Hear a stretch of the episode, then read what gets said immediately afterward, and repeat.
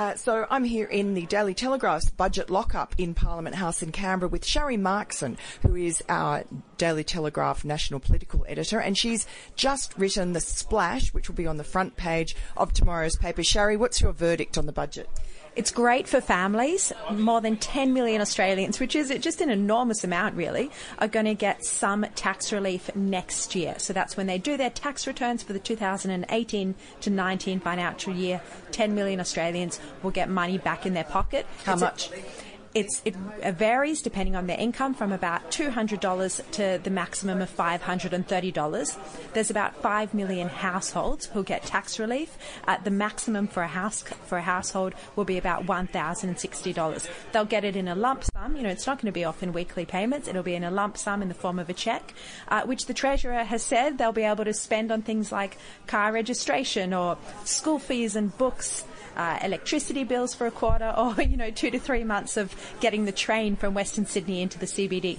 Now, that's just a one off that they get in their tax return, but there's more significant tax reform too, isn't there?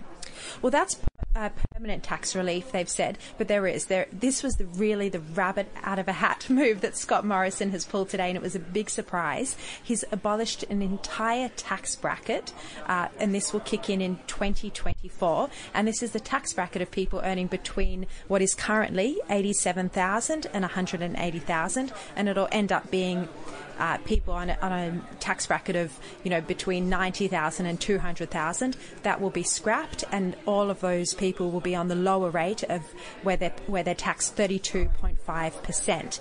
Uh, now that does seem far off and initially you'd think oh you know is this ever going to happen well they're not even going to be around for this to happen but what the government's planning to do is legislate this week, as early as tomorrow, introduce the legislation into the House of this whole tax package, which will include the tax cuts and the tax reform.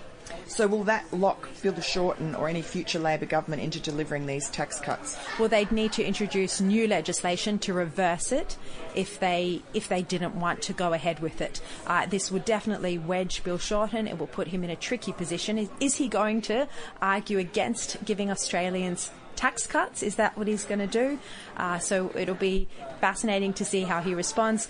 As we spoke about yesterday, um, I'm sure he's going to announce an even more generous, uh, you know, series of tax cuts than whatever Scott Morrison announce, has announced tonight. Uh, look, they were always going to do that. They were going to wait and see what the government announced, and then they were going to offer, promise something more generous. You know, you've got to remember this is the last election and, sorry, the last uh, budget and opposition budget before the election, which is slated for around May next year. So it really is an election budget, isn't it? What sort of goodies are in there?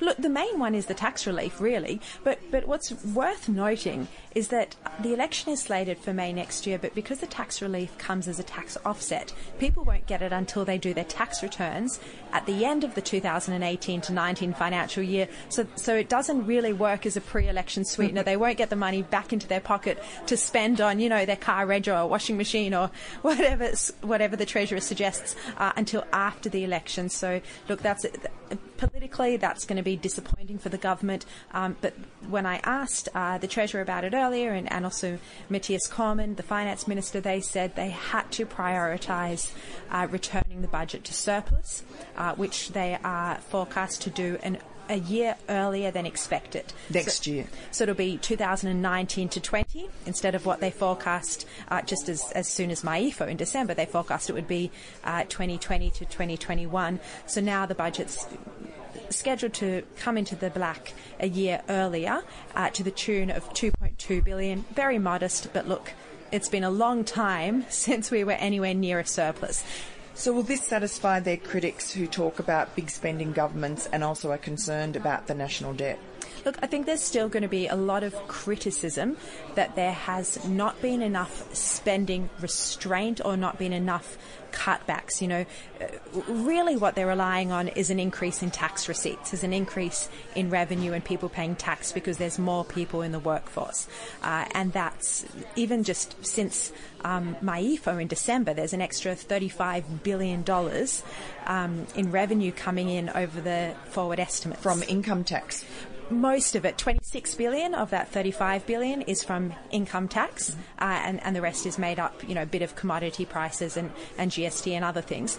Uh, but interestingly, out of that um, improved uh, forward estimates of 35 billion, they're putting 20 billion in the bank to bring down the bottom line, and they're giving away 15 billion in tax cuts, or not giving it away, returning it to us. So it shows that really it is a, a sensible economic rep- approach. You know, they're not, they could flood us with tax cuts uh, this year before the election, but they're choosing to have that more responsible economic approach, and and and that brings the surplus um, a year earlier.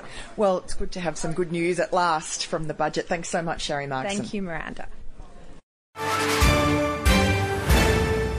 News doesn't have to be boring. The Brits have given Prince Harry a new nickname after yet another tell all interview. Oh God, is it the Ginger Whinger?